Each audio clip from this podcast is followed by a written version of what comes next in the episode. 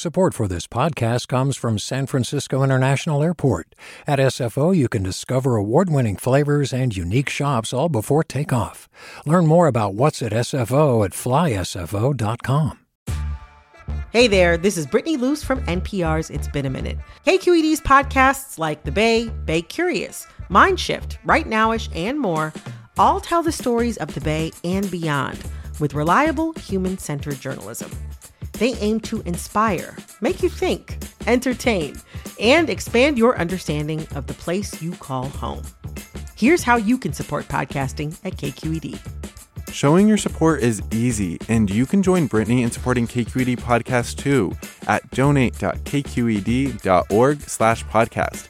That's donate.kqed.org slash podcast. From KQED. Mic check, check one, check two. Are we here? All right, we're here right now ish. Hey, just a heads up. Before we get started, I want you to know that this story talks about sex trafficking of minors. Different plantation, same evil brew. Rape, oppression, family displacement, sold for economic gain, annihilated and torn asunder. The spirit of massa has just morphed into the soul of a pimp who now utilizes a street corner, a brothel, a motel room, and the internet as a finely tuned for profit present day version of the old slave auction block. Yes, once upon a time is still here. Is still here. My name is Regina Evans. I am a native of Oakland, California. What you heard was a part of Act Three of 52 Letters. When I do that act, like all the black people in the audience, it's the amen part. Like people become very vocal. Peace, y'all. Welcome to the Right Nowish podcast. I'm your host, Pendarvis Harshaw. What you just heard was the poetic words of Regina Evans. And as you've observed, Regina's not one to hold back on her work. Today, I have the honor of speaking to her about what she does, not just on stage, but behind the scenes and in the streets. See, Regina's on a mission to end sex trafficking of minors, and she spends a lot of her time in East Oakland, specifically on International Boulevard, also known as E14 or East 14th or the Blade, the Track, or so many other names. That's where Regina, with the assistance of a few friends, creates altars for the young women. She calls them her beloveds. It's an effort to put benevolent energy into a place that she feels could use it. And Regina is clear. Her work is not a savior's mission. Nah, it's a matter of simply being present. And from that, it opens up a dialogue. Part of that discussion shows up in the work that Regina does in the theater. For instance, one of her latest works, which we just heard a part of, is the play 52 Letters. It's a one hour monologue on trafficking. It's basically a wake up call a poetic wake up call. It's like a ball of fire. Today, we're discussing how art and life are one. We'll get to that in a few.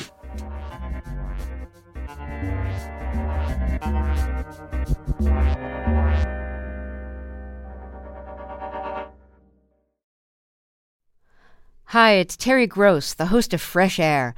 We bring you in depth, long form interviews with actors, directors, musicians, authors, journalists, and more.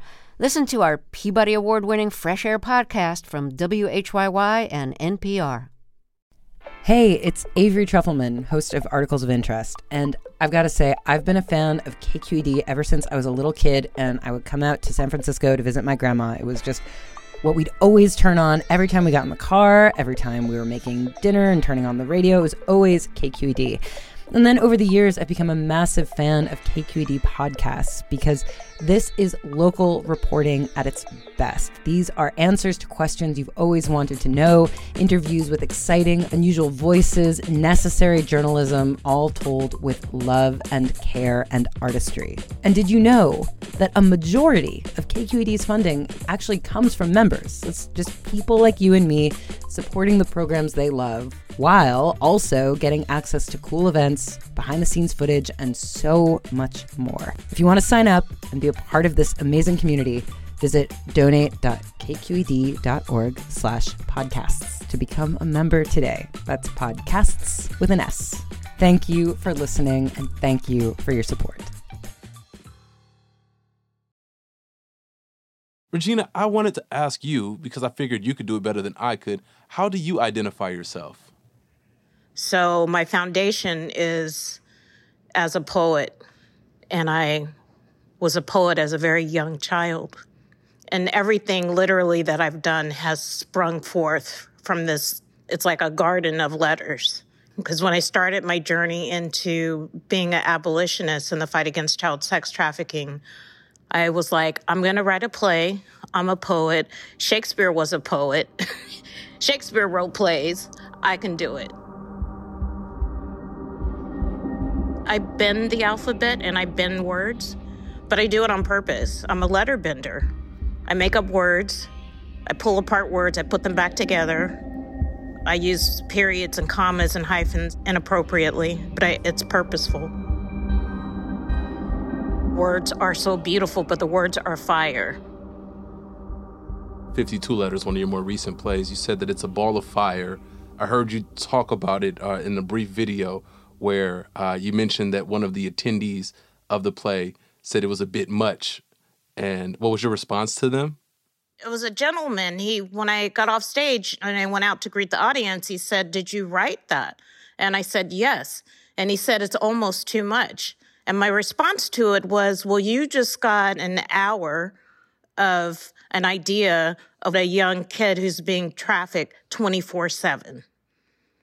You just got a glimpse of it. So give thanks. give thanks for her pain, give thanks for her tears, that you get to be a, a, a witness just by sitting on the other side of a fourth wall it's a, it's an interesting thing when you talk about trafficking because people often don't get it. It's almost like talking about past day slavery. People are like, "Yeah, it was terrible. It was really bad." But do we really think about it? Do you think about the day to day? Do you think about how your fingers felt picking the cotton? What about the feet, the cracks in the feet? We say that it's bad, it's inhumane, but we're not thinking about the day to day, the minute of what a child is having to endure. That's what makes words and plays so powerful because you can bring that to the person and so they can then feel it. It's all in the details, and that's where you, you see eye to eye with the human experience. And I, I totally recognize that as a storyteller, there's so much power in details. How do you go about observing and, and bringing in these details? Where do you pull that from? you know, I use a lot of my own story, the feel of my own story, the feel of what it felt like when I'm healing. I asked a couple of other people if I could use bits of their story. And then spirit.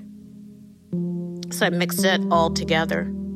It's not something that I'm writing or talking about that I don't know what that intensity or what the pain of it actually feels like. Any survivors of an injustice holds a particular and intimate knowledge of that injustice just because we've been so close to it. We know how it moves, we know how it smells, we know the wink of the eye or how the eyes move. We know all of those little things. That's why survivors are important for any social justice movement because we know the intimacies of it social justice as well as journalism. You you want to get to the primary source. You want to get to the people who've experienced it. What does your abolition work look like right now in 2020? My work is historical and now at the same time because this is not a revisit. This is a continuation. The black female womb has been commodified since we hit these shores. Where has it stopped? There's a, a quote from Frederick Douglass, and he says something like slavery has called itself many names, and it will again call itself by many names. And you and I and all of us had better wake up and listen so that we can see how the snake is going to rear its head again. And so here we are, calling it a different name. I went to the taco spot. Shout out Taco Sinaloa on, on 22nd and East 14th, right? They were just about to close the taco spot. It's like late night. And I was just amazed at the amount of people out there working. So it, what what's going on on East 14th right now? Ooh, East 14th right now is lit. When the pandemic hit, Like, I thought, you know, I wouldn't see as many beloveds out, and that was not the case. There were so many girls out because um, I've been going out on the track for a long time. It's just wild. Not only the amount of young beloved, but the feel, the atmosphere. And, you know, I never carry condoms with me, but the amount of young beloved who were like, Do you have condoms? And I was like, Oh, shoot. Yeah, I need to have condoms for them. Soraya Mazariegos from Shade, she started bringing condoms and stuff. And now we put condoms on the, the altars. Paint the picture for me. What do these altars look like? You know, I'd put candy and stuff in there to make them really pretty. I always use a lot of fabric, write them letters and put them in there. And then I put up these signs that say, You are beloved, you are beautiful, sign the queendom. I do that all up and down the track. I've been building altars on the track for a very, very long time because it was a thing that I could do without, you know, approaching the beloved. And as I was building them, I'd be like, I love you, I see you, you're not forgotten, you're not alone.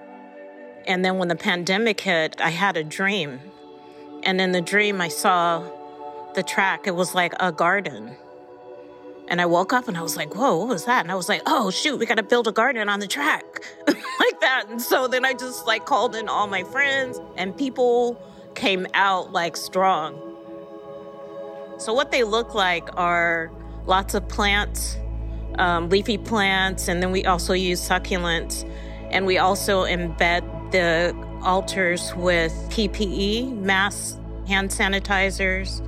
People leave food and water the main purpose is just to leave beauty and love. Talk to survivors and survivor leaders, and so many of us will say, You all saw us, but you didn't do anything. You didn't even say hi. You did nothing. And so this is a measure that just is like we just we see you.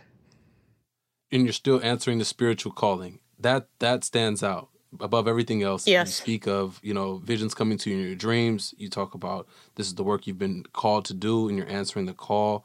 What is the end goal? So the end goal is no trafficking. I ask this question at the end of my play when I do 52 letters. I say, What would you do if you knew a child was being trafficked? And I let people think about it. And then I say, what would you do if your child was being trafficked? We don't see that these children are our children. So trying to make the connection that these are all of our children. You know, I, I don't understand how we don't view them through the lens of our own hearts or the eyes of our own souls. they deserve to be cradled and that they deserve to be held by us with all that we are.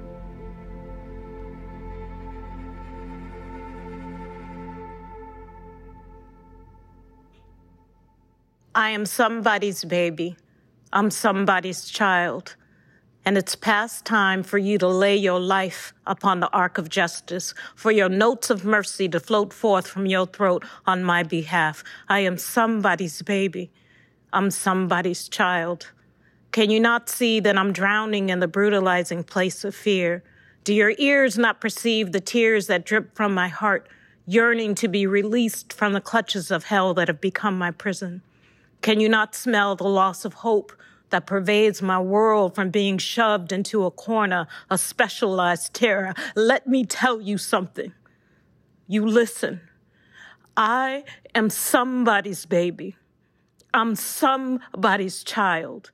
And I want you to look me in my eyes and speak to me that I'm not worthy to have the warmth of your being wrap itself across my lonely soul. Tell me that my life is not worthy enough for you to risk your life for me. I'm somebody's baby. I'm somebody's child.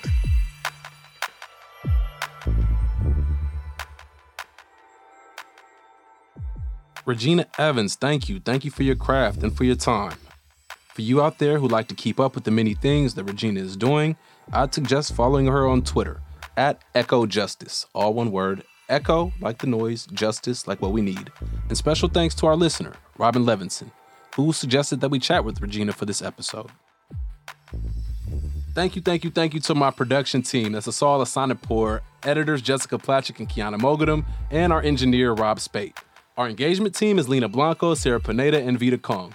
And the higher ups at KQED are Erica Aguilar, David Marcus, and Holly Kernan. Oh, one last thing. I need a favor. It's for you, our listeners, to take KQED's audience survey. It's so that we can learn more about you and what you want to hear from our podcast. Check it out at kqed.org slash podcast survey.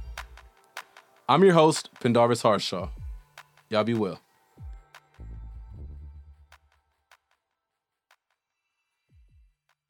Right Nowish is a KQED production. Do you love learning about the San Francisco Bay Area? Its history, its people, its unique blend of cultures? Then you should check out the Bay Curious book. I'm Katrina Schwartz, editor and producer on the Bay Curious podcast, and I'm here to let you know that for the month of May, we've worked out a sweet deal for KQED podcast listeners. Right now, you can get the Bay Curious ebook for $1.99. That's right, $1.99. Just search for Bay Curious wherever you get your ebooks or find a link in our show notes. This offer does expire at the end of the month, though, so you'll want to act on it fast. Happy reading!